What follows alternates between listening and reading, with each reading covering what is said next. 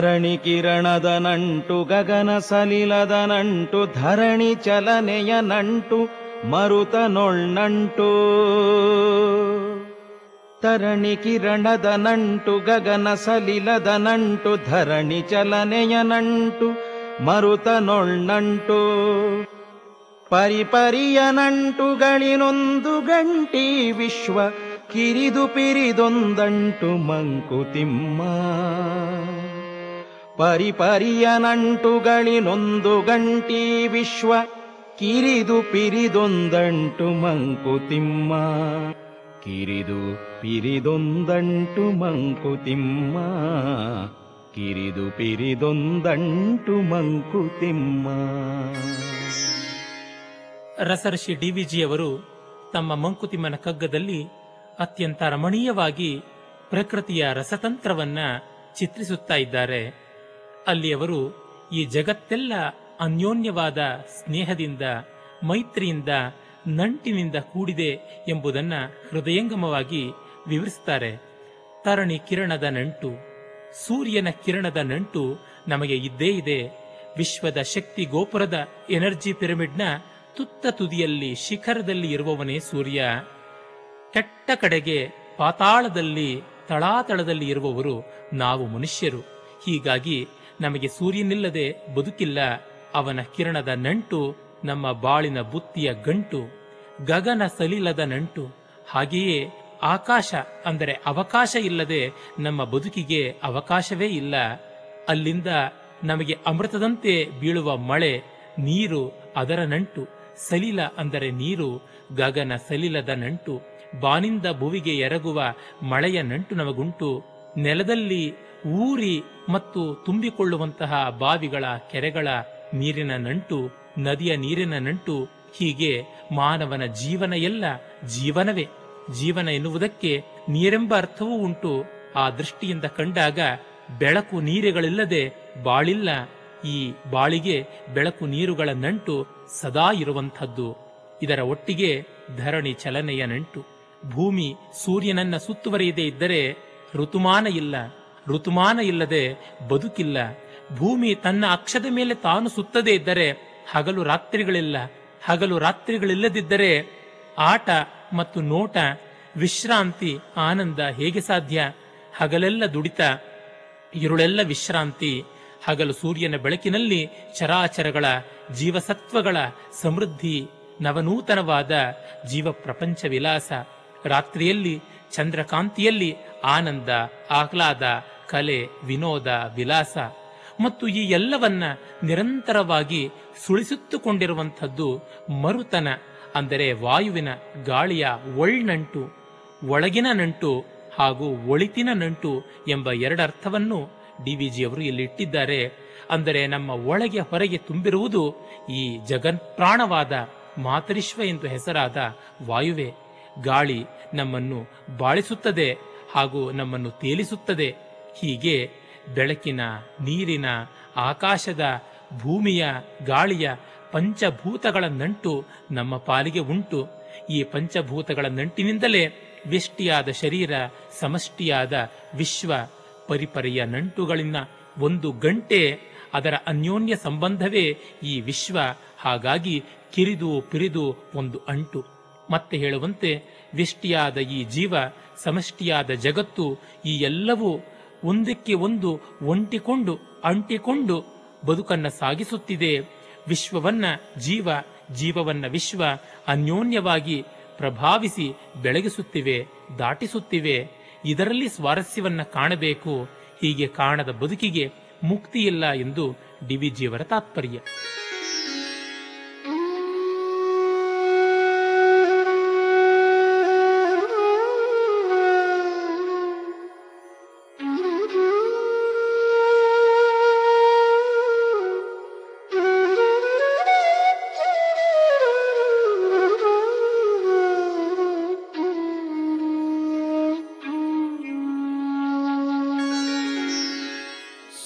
ಸುಮ್ಮನೊಬ್ಬಂಟಿಯಂತಿಹುದು ಬೇಸರಬಹುದು. ಸುಮ್ಮನೊಬ್ಬಂಟಿಯಂತಿಹುದು ಬೇಸರಬಹುದು. ಹೊಮ್ಮುವೆನು ಕೋಟಿ ರೂಪದಲ್ಲಿ ನಾನೆಂದು. ಬೊಮ್ಮನೆಳಸಿದನಂತೆ ಆ ಎಳಸಿಕೆಯೇ ಮಾಯೇ.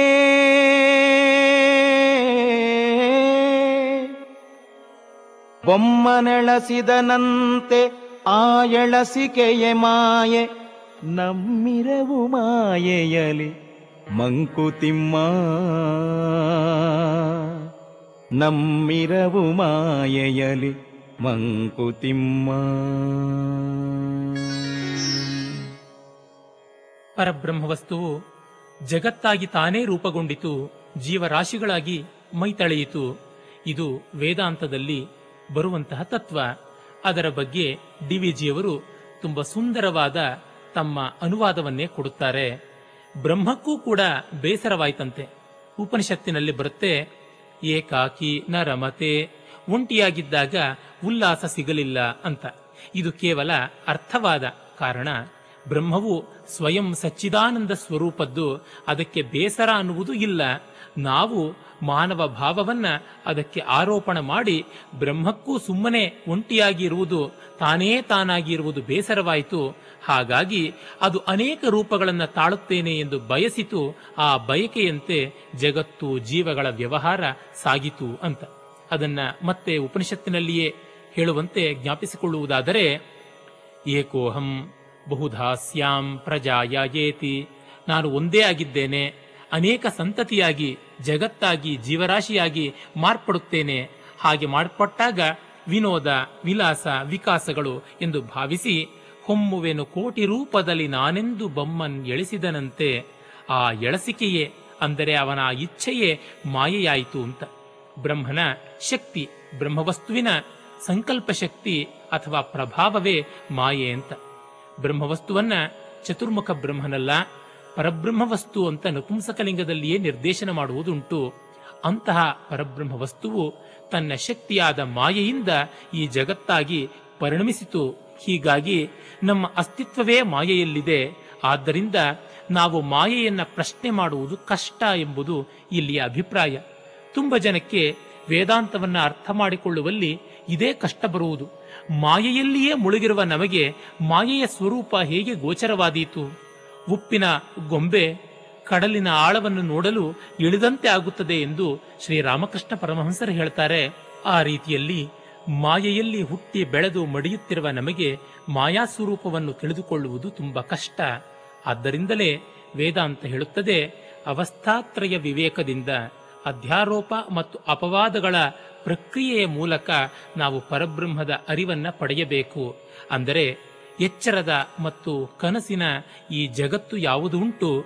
ಪಂಚೇಂದ್ರಿಯಗಳಿಂದ ಉಂಟಾಗುವ ಎಚ್ಚರದ ಜಗತ್ತು ಪಂಚೇಂದ್ರಿಯಗಳ ನೆರವಿಲ್ಲದೆ ಕೇವಲ ಮನಸ್ಸಿನಿಂದ ಉಂಟಾಗುವ ಸ್ವಪ್ನದ ಜಗತ್ತು ಇವನ್ನು ಮೀರಿ ಸುಷುಪ್ತಿಯ ಕೇವಲ ಆನಂದ ಘನ ಅಂತ ಯಾವುದುಂಟು? ಆ ಆನಂದ ಘನದ ಅರಿವನ್ನ ಪಡೆಯುವ ಮೂಲಕ ಅದರ ನೆಲೆಯನ್ನು ಅರಿಯುವ ಮೂಲಕ ಮಾಯೆಯನ್ನು ಮೀರಬಹುದು. ಅದನ್ನು ಬಿಟ್ಟು ಕೇವಲ ಜಾಗ್ರತ್ ಸ್ವಪ್ನಗಳ ಪ್ರಪಂಚದಲ್ಲಿಯೇ ಮುಳುಗೇಳುತ್ತಾ ನಾವು ಮಾಯೆಯನ್ನ ಮೀರುವುದು ಕಷ್ಟ. ಈ ಮಾಯೆಯ ಅರಿವು, ಇರವು ನಮಗೆ ತಿಳಿಯಬೇಕು ಎಂದು ಡಿವಿಜಿಯವರ ಇಂಗಿತ.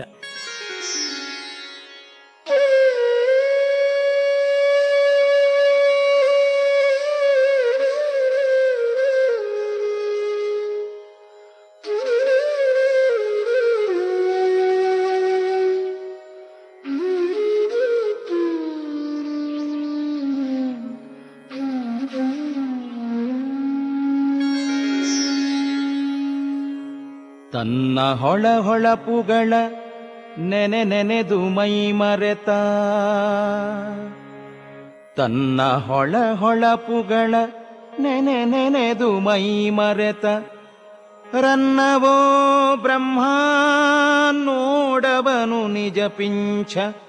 ವರ್ಣದೆಣಿಕೆಯಲಿ ತನ್ನನೆ ಮರೆತನವಿಲವೊಲು ತನ್ಮಯನೋ ಸೃಷ್ಟಿಯಲಿ. ಮಂಕುತಿಮ್ಮ. ತನ್ಮಯನು ಸೃಷ್ಟಿಯಲಿ ಮಂಕುತಿಮ್ಮ.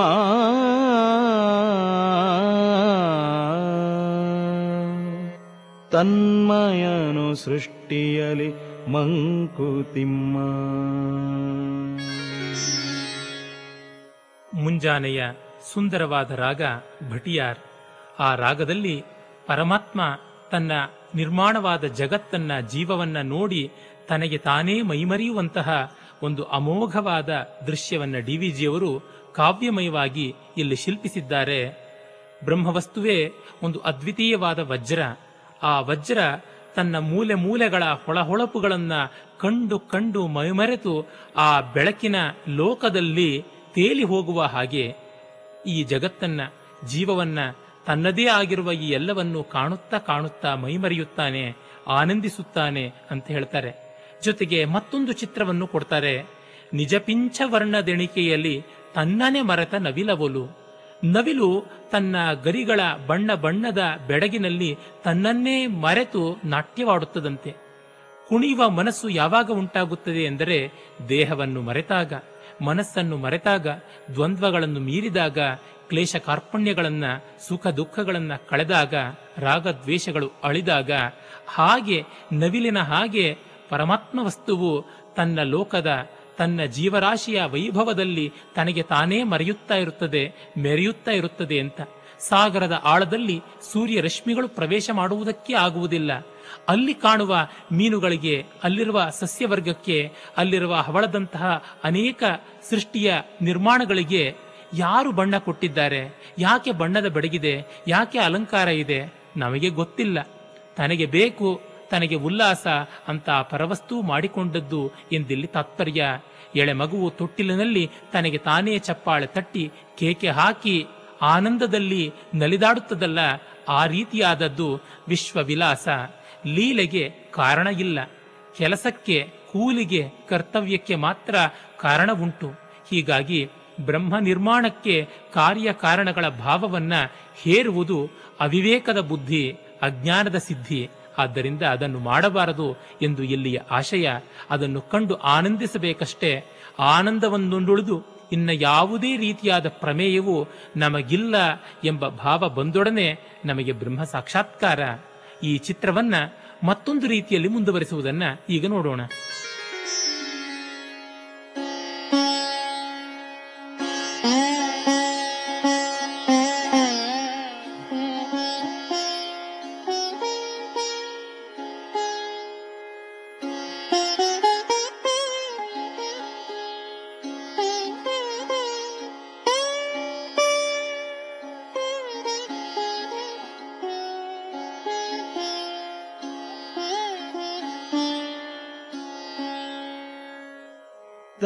ತನ್ನೊಡವೆಗಳ ತಳೆಯುತ್ತ ತೆಗೆಯುತ್ತ, ತರುಣಿ ತನ್ನೊಡವೆಗಳ ತಳೆಯುತ್ತ ತೆಗೆಯುತ್ತ, ಪರಿಕಿಸುತೆ ಮುಕುರದಲ್ಲಿ ಸೊಗಸುಗಳ ಪರಿಯ.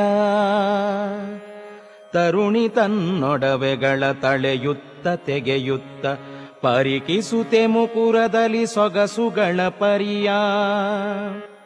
ಮರೆತೆಲ್ಲವನು ವಿಲಸಿಪಂತೆ ತಾಂ ವಿಶ್ವದಲ್ಲಿ, ಮೆರೆಯುವನು ಪರಬೊಮ್ಮ ಮಂಕುತಿಮ್ಮ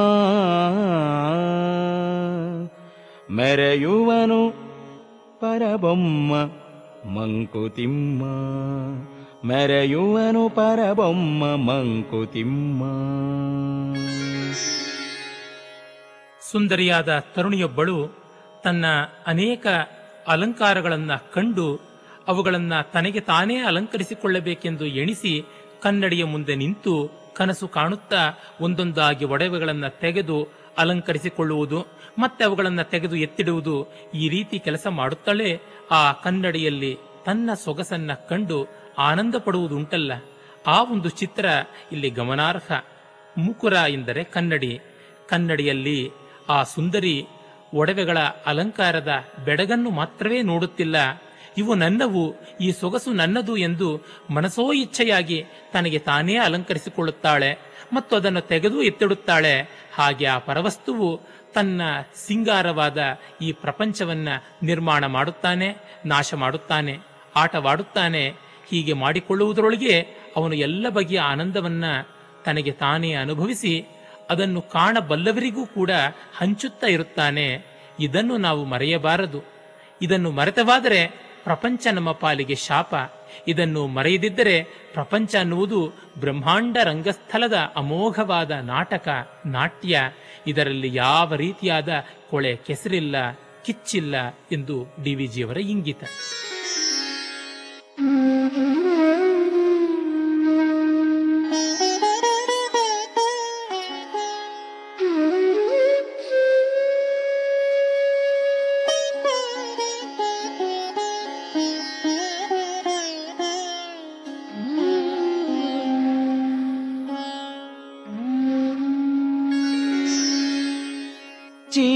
ಚೀಟಿಯಾಟದ ಬಿನದಿ ತಾನೋರ್ವ ನಿರ್ವರವೋಲ್ ಚೀಟಿಯಾಟದ ಬಿನದಿ ತಾನೋರ್ವ ನಿರ್ವರವೊಲ್ ಆಟವಾಡುತ್ತಲಿ ತನ್ನೊರ್ತನವ ಮರೆವಾ. ಆಟವಾಡುತ್ತಲಿ ತನ್ನೊರ್ತನವ ಮರೆವಾ. ಮಾಟದಲ್ಲಿ ಬೊಮ್ಮನುಂ ತನ್ನೇಕತೆಯ ಜೀವ ಪಾಟಿಯಲಿ ಮರೆತಿ ಮಂಕುತಿಮ್ಮ ಮಾಟದಲ್ಲಿ ಬೊಮ್ಮನುಂ ತನ್ನೇಕತೆಯ ಪಾಟಿಯಲಿ ಮರೆತಿಗನು ಮಂಕುತಿಮ್ಮ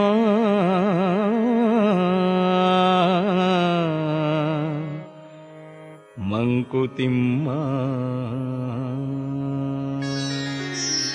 ಮೊದಲಿನ ಪದ್ಯಗಳಲ್ಲಿ ಬಂದ ಭಾವವನ್ನೇ ಮತ್ತಷ್ಟು ವಿಸ್ತರಿಸಿ ಇನ್ನೊಂದು ದೃಷ್ಟಾಂತವನ್ನ ಕೊಡುತ್ತಾರೆ. ಒಂದೇ ತತ್ವವನ್ನ ಮನದೊಟ್ಟು ಮಾಡಿಕೊಡಲು ದೃಷ್ಟಾಂತಗಳ ಅವಶ್ಯಕತೆ ತುಂಬ ಉಂಟು. ಹತ್ತಾರು ದೃಷ್ಟಾಂತಗಳಿಂದ ದಾರ್ಷ್ಟಾಂತಿಕ ಅಂದರೆ ಯಾವುದನ್ನು ಸ್ಪಷ್ಟೀಕರಿಸಬೇಕೋ ಆ ತತ್ವವು ನಮಗೆ ನಿಚ್ಚಳವಾಗುತ್ತದೆ. ಹಾಗಾಗಿ ಯುವತಿಯ ಒಡವೆಗಳ ಬೆಡಗಿನ ಒಂದು ಚಿತ್ರ, ರತ್ನದ ಕಾಂತಿಯ ಮತ್ತೊಂದು ಚಿತ್ರ, ನವಿಲಿನ ಗರಿಗಳ ಬಣ್ಣ ಬಣ್ಣಗಳ ಇನ್ನೊಂದು ಚಿತ್ರ ಹೀಗೆ ಕೊಡುತ್ತಲೇ ನಾಲ್ಕನೆಯದಾಗಿ ಇಸ್ಪೀಟಿನ ಆಟ, ಚೀಟಿ ಆಟ ಕಾರ್ಡ್ಸ್ ಪ್ಲೇ ಅದರ ಉದಾಹರಣೆ ಕೊಡುತ್ತಾರೆ. ಕಗ್ಗದಲ್ಲಿ ಮೂರು ಲೋಕಗಳ ಎಲ್ಲ ವಿಚಾರಗಳು ಬರುತ್ತವೆ, ಅವಕ್ಕೆ ಯಾವುದೂ ಕೂಡ ದೂರವಲ್ಲ. ಚೀಟಿ ಆಟದಲ್ಲಿ, ಇಸ್ಪೇಟಿನ ಆಟದಲ್ಲಿ ಬಿನದಿಯಾದ, ವಿನೋದಿಯಾದ ಒಬ್ಬನು ತಾನೇ ಎರಡೂ ಪಕ್ಷದಲ್ಲಿ ನಿಂತು ಇಬ್ಬರ ಆಟವನ್ನು ತಾನೊಬ್ಬನೇ ಆಡುತ್ತಾ ತನ್ನ ತನವನ್ನು ಮರೆಯುವ ಹಾಗೆ ಈ ಜಗತ್ತಿನ ಜೀವರಾಶಿಗಳ ನಿರ್ಮಾಣದ ಸಂರಕ್ಷಣೆಯ ನಾಶನದ ಆಟದಲ್ಲಿ ತಾನೇ ಪರಮಾತ್ಮನಾಗಿ ಪರ ಪ್ರಕೃತಿಯಾಗಿ ಆಟವಾಡುತ್ತಾ, ಈ ಅಸಂಖ್ಯ ಜೀವ ಪ್ರಕಾರದಲ್ಲಿ, ಅನಂತ ವಿಧವಾದ ಜಗದ್ವೈವಿಧ್ಯದಲ್ಲಿ ಎಲ್ಲವನ್ನ ಮರೆಯುತ್ತಿದ್ದಾನೆ ತನ್ನ ಏಕತೆಯನ್ನ ಈ ಜೀವರಾಶಿಯ, ಈ ಜಗದ್ರೂಪದ ವಿಸ್ತಾರದಲ್ಲಿ ವಿಸ್ಮರಿಸುತ್ತಿದ್ದಾನೆ ಎಂದು ಹೇಳುತ್ತಾರೆ. ಇಲ್ಲಿಯ ಸ್ವಾರಸ್ಯ ಇಷ್ಟೇ. ಸಾಂಖ್ಯ ದರ್ಶನ ಎಂದು ಹೆಸರಾದ ಭಾರತೀಯ ದರ್ಶನಗಳಲ್ಲಿ ಪ್ರಮುಖವಾದ ಒಂದು ದರ್ಶನ ಪದ್ಧತಿಯು ಪರವಸ್ತುವು ಪುರುಷ ಮತ್ತು ಪ್ರಕೃತಿ ಎಂದು ಎರಡಾಗಿದೆ ಎಂದು ಈ ಪ್ರಕೃತಿಯ ಮಾಯಾ ಮೋಹದಲ್ಲಿ ಪುರುಷನು ತನ್ನ ತನವನ್ನು ಮರೆಯುತ್ತಾನೆ ಎಂದು ಕೂಡ ಅಲ್ಲಿ ಹೇಳುವುದುಂಟು. ಸಾಂಖ್ಯ ದರ್ಶನದ ಮೂಲಕವೇ ಜಗತ್ತಿನ ನಿರ್ಮಾಣವನ್ನ, ರಕ್ಷಣೆಯನ್ನ, ನಾಶನವನ್ನ ಹೇಳಬೇಕು. ಕಾರಣ ವೇದಾಂತ ದೃಷ್ಟಿಯಿಂದ ಪರಮಾರ್ಥವಾಗಿ ಸೃಷ್ಟಿ ಎಂಬುದು ಇಲ್ಲ. ಹಾಗಾಗಿ ಸ್ಥಿತಿ ಲಯಗಳು ಕೂಡ ಕೇವಲ ಯಾದೃಚ್ಛಿಕವಾಗಿ ಬಂದು ಹೋಗುವ ಒಂದು ವಿಕ್ಷೇಪ ರೂಪವಾದದ್ದು ಅಥವಾ ತೋರಿಕೆಯ ರೂಪದ್ದು. ಆದರೆ ಸಾಂಖ್ಯದ ಪ್ರಕಾರ ಈ ಜಗತ್ತಿನ ನಿರ್ಮಾಣ, ಸಂರಕ್ಷಣೆ ಹಾಗೂ ನಾಶನಗಳು ಕೇವಲ ತೋರಿಕೆಯವಲ್ಲ, ವಿಕ್ಷೇಪ ರೂಪದ್ದಲ್ಲ, ಪಾರಮಾರ್ಥಿಕವಾದದ್ದು. ಆ ಸಾಂಖ್ಯ ದೃಷ್ಟಿಯಿಂದಲೇ ಅನೇಕ ದರ್ಶನಗಳು ತಮ್ಮ ಈ ಜಗತ್ ಸೃಷ್ಟಿ ಮೀಮಾಂಸೆಯನ್ನ ಮುಂದುವರೆಸಿವೆ. ಆ ಒಂದು ದಾರ್ಶನಿಕ ಹಿನ್ನೆಲೆಯಿಂದ ಕಂಡಾಗ ಇಲ್ಲಿ ಡಿ ವಿ ಜಿಯವರು ಸಾಂಖ್ಯವನ್ನ ಆಶ್ರಯಿಸಿರುವುದು ಕಂಡುಬರುತ್ತದೆ. ಆದರೆ ಅವರ ಪರಮ ತಾತ್ಪರ್ಯ ವೇದಾಂತ ಎನ್ನುವುದನ್ನು ಮುಂದಿನ ಪದ್ಯದಲ್ಲಿ ನಾವು ಚೆನ್ನಾಗಿ ಸ್ಪಷ್ಟೀಕರಿಸಿಕೊಳ್ಳಬಹುದು.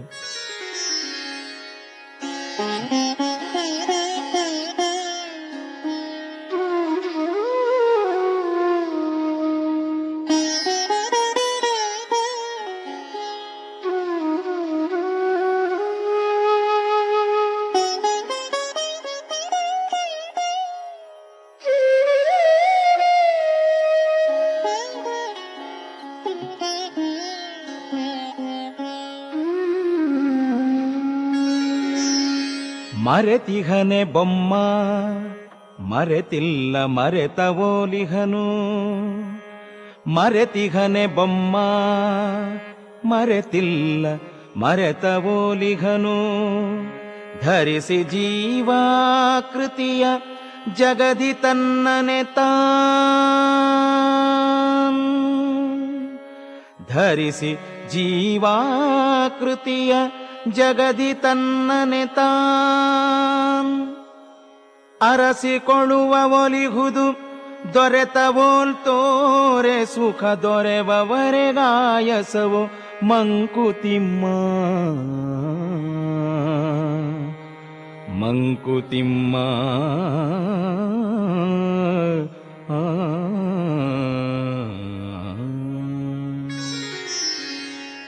ಮರೆತಿಹನೆ ಬೊಮ್ಮ. ಬ್ರಹ್ಮವಸ್ತುವು ತನ್ನ ಅಸ್ತಿತ್ವವನ್ನ, ತನ್ನ ಅಖಂಡೈಕ ರಸವನ್ನ, ಸಚ್ಚಿದಾನಂದ ಸ್ವರೂಪವನ್ನ ಮರೆತಿದೆಯಾ? ಇಲ್ಲ, ಮರೆತಿಲ್ಲ. ಮರೆತ ಓಲಿಹನು, ಮರೆತ ಹಾಗೆ ತೋರಿಕೆ ನಮಗಾಗ್ತಾ ಇದೆ ಅಷ್ಟೇ. ಜೀವಾಕೃತಿಯನ್ನ ಧರಿಸಿ ಜಗತ್ತಾಗಿ ತಾನೇ ತಾನು ತನ್ನನ್ನು ಹುಡುಕಿಕೊಳ್ಳುತ್ತಾ ಇದ್ದಾನೆ. ಇದು ಸುಶಿಕ್ಷಿತನಾದ ಒಬ್ಬ ನಟ. ರಾಮನ ಪಾತ್ರವನ್ನು, ಕೃಷ್ಣನ ಪಾತ್ರವನ್ನು, ಶಿವನ ವೇಷವನ್ನು, ಶಕ್ತಿಯ ರೂಪವನ್ನು ತಾಳಿ ರಂಗಸ್ಥಳಕ್ಕೆ ಬಂದಾಗ ತಾನು ಆ ಪಾತ್ರ ಎನ್ನುವುದನ್ನು ಮರೆಯುವುದಿಲ್ಲ. ತಾನು ಎಂಥ ವ್ಯಕ್ತಿ ಎನ್ನುವುದನ್ನು ಮರೆಯುವುದಿಲ್ಲ. ಆದರೂ ತಾನು ಪಾತ್ರವೋ ಎಂಬಂತೆ ಮುಳುಗಿ ತೋರುತ್ತಾನೆ. ಬೇರೆಯವರಿಗೆ ಅವನು ಆ ಪಾತ್ರವೇ ಆಗಿಬಿಟ್ಟಿದ್ದಾನೆ. ಸ್ವತಃ ವಿಸ್ಮೃತಿಯಾಗಿದೆ ಎಂಬ ಭ್ರಮೆಯಾಗುತ್ತದೆ. ಆದರೆ ಕಲಾವಿದನಾದವನು ತಾನು ಯಾರೆಂಬುದನ್ನು ಪೂರ್ಣವಾಗಿ ಮರೆತು ಆ ಪಾತ್ರವೇ ತಾನು ಎಂದು ಭ್ರಮಿಸಿದರೆ ಆಗ ಬರುವುದು ರಸ ಅಲ್ಲ. ಭಾವಾವೇಗ, ಭಾವೋದ್ವಿಗ್ನತೆ, ಅದು ರಸವಿಘ್ನ ಎಂದು ಅಭಿನವಗುಪ್ತರಂತಹ ಮಹಾಮಹೇಶ್ವರರು ಹೇಳ್ತಾರೆ. ದೇಶಕಾಲ ವಿವಶಾವೇಶ ದೇಶಕಾಲಗಳಿಗೆ ಕೊಚ್ಚಿ ಹೋಗಿ ತನ್ನ ತನವನ್ನ ಮರೆತು ಅಭಿನಯಿಸುವಂತದ್ದು ಒಂದು ರಸವಿಘ್ನ ಎಂದು ಬ್ರಹ್ಮವಸ್ತುವು ಹಾಗೆ ಮಾಡುತ್ತಾ ಇಲ್ಲ. ತನ್ನನ್ನು ತಾನು ಹುಡುಕಿಕೊಳ್ಳುವ ಹಾಗೆ ನಟಿಸುತ್ತಾ ಇದೆ. ತನಗೆ ತಾನು ಸಿಕ್ಕಿದಂತೆ ನಟಿಸುತ್ತಾ ಇದೆ. ಸಿಕ್ಕಾಗ ಉಲ್ಲಾಸ, ಸಿಗದಿದ್ದಾಗ ದುಮ್ಮಾನ, ಹೀಗೆ ಸುಮ್ಮಾನ ದುಮ್ಮಾನಗಳ ಉಯ್ಯಾಲೆಯಲ್ಲಿ ತೂಗುತ್ತಾ ಇರುವಂತೆ ತೋರುತ್ತದೆ. ನಿಜವಾದ ನಾಟಕದಲ್ಲಿ ಖಳಪಾತ್ರ ಮಾಡುವ ವ್ಯಕ್ತಿ ಕೂಡ ರಸವನ್ನೇ ಕೊಡುತ್ತಿದ್ದಾನೆ. ನಾಯಕ ಪಾತ್ರ ಮಾಡುವ ವ್ಯಕ್ತಿ ಕೂಡ ರಸವನ್ನೇ ಕೊಡುತ್ತಿದ್ದಾನೆ. ಆದರೆ ಯಾರಿಗೆ ರಾಗದ್ವೇಷಗಳು ಉಂಟೋ ಅವರಿಗೆ ಖಳ ವಿರಸನಾಗಿ, ನಾಯಕ ಸರಸನಾಗಿ ತೋರುತ್ತಾನೆ. ರಸದೃಷ್ಟಿಯಿಂದ ಕಂಡಾಗ ಎಲ್ಲವೂ ಸೊಗಸು, ಮುಖಕ್ಕೆ ಅಲಂಕಾರ ಮಾಡಿಕೊಳ್ಳುವಾಗ ಕಾಡಿಗೆ ಕೂಡ ಸೊಗಸಾದ ವಸ್ತುವಾಗುತ್ತದೆ. ಅದು ಕಪ್ಪಗಿರುವಂಥದ್ದು, ಮಸಿ ಎಂದು ತ್ಯಾಜ್ಯವಾಗುವುದಿಲ್ಲ. ಎಲ್ಲಿ ಬರಬೇಕು, ಎಲ್ಲಿ ಇರಬೇಕು, ಅದು ಅಲ್ಲಿದ್ದರೆ ಎಲ್ಲಿಲ್ಲದ ಸೊಗಸನ್ನು ತಂದುಕೊಡುತ್ತದೆ, ಕಣ್ಣನ್ನು ಬೆಳಗುವಂತೆ ಮಾಡುತ್ತದೆ. ಹೀಗೆ ಔಚಿತ್ಯಪೂರ್ಣವಾದ ದೃಷ್ಟಿಯಿಂದ ಕಂಡಾಗ ಬ್ರಹ್ಮಕ್ಕೆ ಯಾವ ವಿಸ್ಮೃತಿ ಇಲ್ಲ ಕಲೆಗಳ ಔಚಿತ್ಯ ಮೀಮಾಂಸೆಯನ್ನ ವೇದಾಂತದಲ್ಲಿ ವಿವೇಕ ಎಂದು ಹೇಳುವುದುಂಟು. ಹೀಗೆ ಕಂಡಾಗ ವಿವೇಕಿಗೆ ಬ್ರಹ್ಮಲೀಲೆ, ಬ್ರಹ್ಮನಾಟಕ ಗೋಚರವಾಗುತ್ತದೆ. ಅವಿವೇಕಿಗೆ ಹಾಗಲ್ಲದೆ ಬ್ರಹ್ಮದ ಭಾವಾವೇಶ ಕಂಡು ತನ್ಮೂಲಕ ಅಜ್ಞಾನದ ಲೋಕದಿಂದ ಉಂಟಾಗುವ ಶೋಕ ಮೋಹಗಳು ರಾಗದ್ವೇಷಗಳು ಇವುಗಳೇ ಅದರ ಪಾಲಿಗೆ. ಹಾಗಲ್ಲದೆ ನಾವು ಜಗತ್ತನ್ನ ಲೀಲೆಯಿಂದ ಕಾಣುವ ಬಗೆ ಎಂಥದ್ದೆಂಬುದಕ್ಕೆ ಮತ್ತೂ ಒಂದು ಸುಂದರವಾದ ದೃಷ್ಟಾಂತ ಕೊಡುತ್ತಾರೆ.